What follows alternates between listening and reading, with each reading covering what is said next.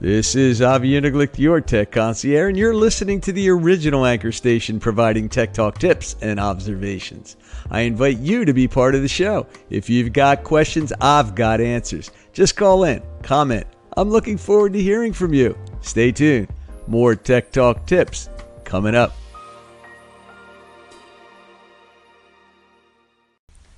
This is your Tech Talk tip for Wednesday, Hump Day 8 9 17. You likely have some questions about the videos. They came through yesterday in a big way, and the server is back up, running more efficiently, able to handle the processing of your videos. And if you have questions, you let me know. Going to be happy to help you with that. Today, we're going to be addressing a number of call ins that have come in regarding hardware. And some people want to know what type of hardware I use. Some people want to know what type of hardware they should use. Some people have questions about the most efficient way to use microphones. There are all types of questions on hardware, and I haven't got them all. Haven't gotten all the questions because I'm waiting for you to call in and give me your question. If you have any questions about future hardware purchases that you're interested in, if you have any interest in upgrading systems, maybe you have an older system and you say, Avi, I don't really want to buy a new machine, but I'd like to maybe enhance what I have, maybe add more memory. Maybe I'd like to replace my existing mechanical hard drive with an SSD. Maybe I'd just like to get a bigger monitor because uh, I have a small laptop, but I'd like to extend that. And I want to know what type of hardware to do that with because I only have one graphics card and it doesn't support what I'm looking to do. So, how can I do that? That's where you come to me your tech concierge. You know, I've been in the hardware support and technical side of the business for years. I've had my own company, I've had my own staff of people, and I've narrowed it down over the years to uh, a consulting practice that is primarily focused on remote technical support. I provide remote room service all around the world. People call me, I am able to help them. I have people all over. I probably my farthest client I've dealt with is in Thailand, and I'm in Philadelphia. So I have clients that travel. There are people right now in Paris that have had challenges. I have people all over the world, but primarily my business is localized in the United States and even more so, more localized to the tri state area of Philadelphia. But I do both remote and on site support. Yesterday, I was on site had just repaired a machine that was about maybe four years old. I don't normally repair machines that are older than three, four years old because today the pricing of equipment is so low. I just got a client a machine, an i5 laptop from Dell. It's got an i5 processor, 8 gigs of RAM, 1 terabyte hard drive, built in DVD burner, 15 inch screen. You're talking 460 bucks. I mean, brand new. It's incredible. They're going off to school. They need something. You may have students that are going off to school. You need my opinion. You need support. I help students that are in school, that are traveling, that need help. And you might want to learn about my VIP program for those. So that's what I'm doing today. I'm Going to be answering questions and I'm going to take a call in right now. If you have any questions, call in. Be happy to help you. Comment on any of the segments that I'm offering up if you have any questions, and I'll answer them as well. And you know, you could always tweet me if you don't like using the comments. You want a private direct message at ASK, A-V-I-E, all the time on Twitter. And obviously, you can call me toll free. Go to my website, askavie.com. Looking forward to helping you today. Any question is fair game. Hey Avi, just a quick random question for you on your Tuesday, and that is mesh networks for Wi-Fi coverage. So I was hearing a podcast a few days ago, and they were talking about mesh networks for Wi-Fi, and I don't have a mesh network. I have the one single router that most American families have in their home. To be specific, I have the Netgear Nighthawk R7000. So yes, one of the first premier uh, routers to have 802.11ac when it was first really introduced. Um, I know because I had to pay more than two hundred dollars for my router, so it's still a good router and still has a good maybe three years of its lifespan. But for my next router purchase, should I actually get a mesh network? Um, just let me know. I want to know your opinions about mesh networking, and I'll see you in the next segment. Take care. Ray, thanks for the call. Great question. You have one of the best routers on the market. You know that? The Nighthawk router uh, is fairly new, even though it has been in your hands since the origin. What I recommend anyone do with routers is to keep them current. You want to update the firmware. Make sure you go to Netgear's website, check and see. Many routers, including the Nighthawk, have the ability to automatically update. Just go in and you know you have to log in as the administrator to manage that. If you have any issues with that, let me know. I do that all the time with clients where we remote in and help them upgrade the firmware of the router, make sure it's secure and all that neat stuff right out of the box. A lot of people just take the router out of the box, plug it in, and uh, initially the default password is maintained on the router which is something that people can easily search on the web to find any username and password for a standard router. And when they do that, people have been hacked and their routers get hacked, and it doesn't even need to affect the hardware that is connected to the router. Once you compromise a router, the router is uh, easily compromised and can take you other places that you want to go, and your antivirus isn't going to detect any of the malicious activity on your router. So that's your mainstay. Now you're asking, should you go to a mesh network? That all depends.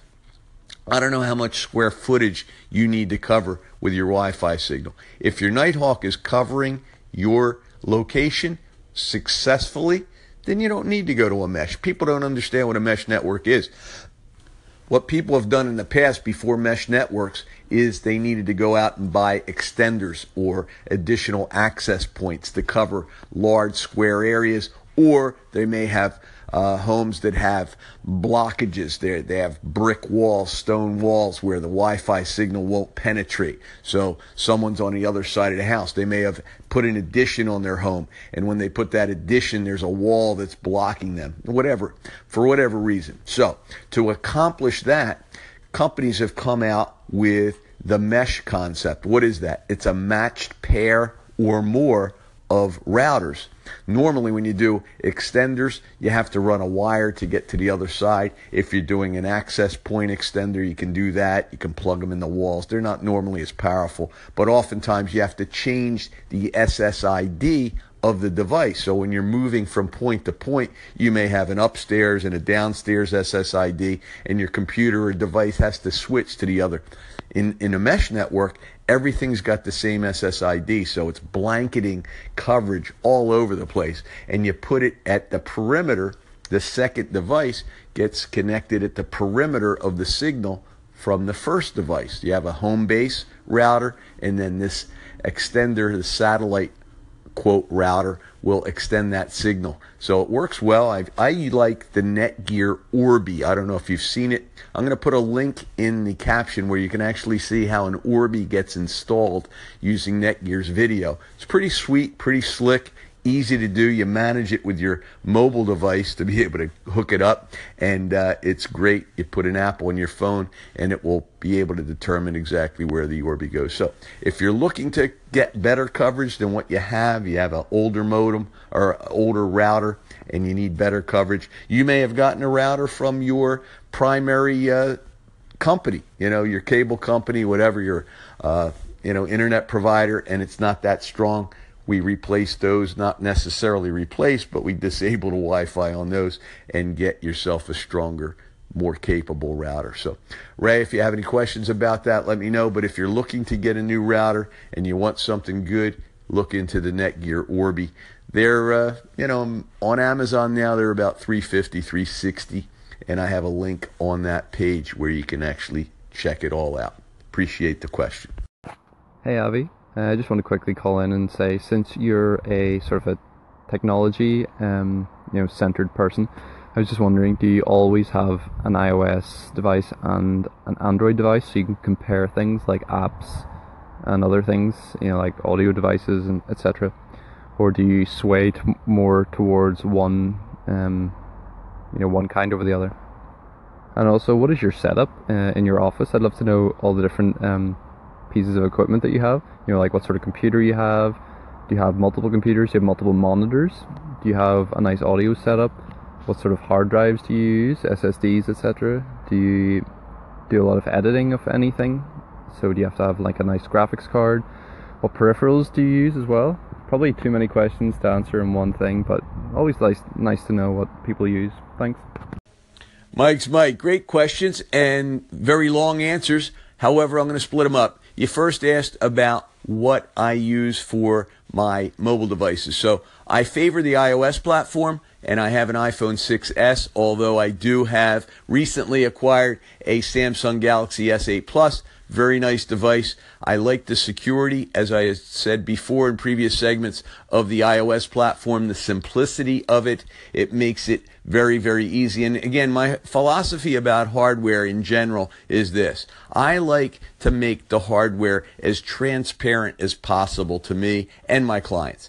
It's not about the hardware, it's about what you can accomplish with the hardware, and you want to be able to fit the hardware with the task. And if the task is most easily accomplished on a certain platform, that's the one you use. So there are times where you need portability, there are times you need flexibility, there are times you need really grand horsepower to be able to drive algorithms and things that you need on software. There are people that are in the graphics area. There are people in CAD. I have engineer types clients. I have uh, lawyers. You know, you look at what they need to accomplish. A lawyer primarily is in word processing all day. They're in their email. They need to have that type of functionality. So that's what I look at there. And when we're dealing with hardware, for me personally, uh, you ask questions about what type of devices do I use. I have all different types of devices. You don't even want to get into my inventory that I have to maintain because I need to be able to be involved in all different platforms. My personal use on a daily basis,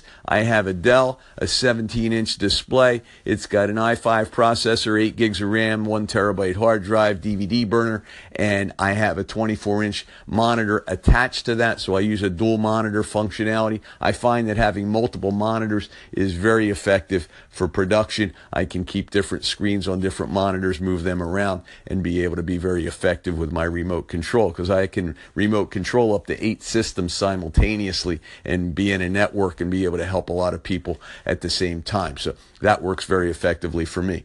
I also carry with me an i7 laptop that's a Dell transportable style. It's got the touch screen. You can flip the screen back, and I take that on the road with me. Got a great deal on that, uh, and that particular uh, laptop is a tremendous value for me. So uh, I like to be able to keep my data accessible and I'm able to access my data anywhere I am. So it makes it easy. I can even access my data on my phone. So it makes it very, very effective for support and for remote control and all that neat stuff. I have a Mac Mini that I use for uh, graphics work as well as uh, other things, and that's a very underrated product. If you haven't looked at the Mac Mini lately, terrific piece of hardware very reasonably priced considering if you already have a keyboard, a mouse, and an external screen, this little guy can almost become a laptop for you. Just carry it with you, plug it into a TV, HDMI port, and off you go with a, you know, a wireless keyboard and mouse. It, you can even travel with it. I don't think it's an issue.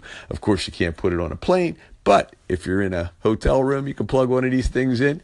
Has Wi-Fi built in. You can do all kind of things with it. So uh, I don't want to get into a whole lot of detail. I do have a number of peripherals, a number of different computers, desktops, uh, laptops, uh, things that I've accumulated over the years. I still have my original Compaq transportable c-o-m-p-a-q you've probably never seen one it looks like an old sewing machine and it's got a monochrome screen you flip the keyboard down turn it on it's got an 8088 uh, system processor on it. I think that particular machine, I have a gold card I installed in that because it had dual floppies. Uh, didn't even have a hard drive when I bought it. Put a 20 megabyte. Okay, remember megabyte? Megabyte. You, megabyte is so small now it's it, it's invisible compared to the gigabytes of storage that we have today. But i have all types types of hardware. Look i've been in this for over 30 years.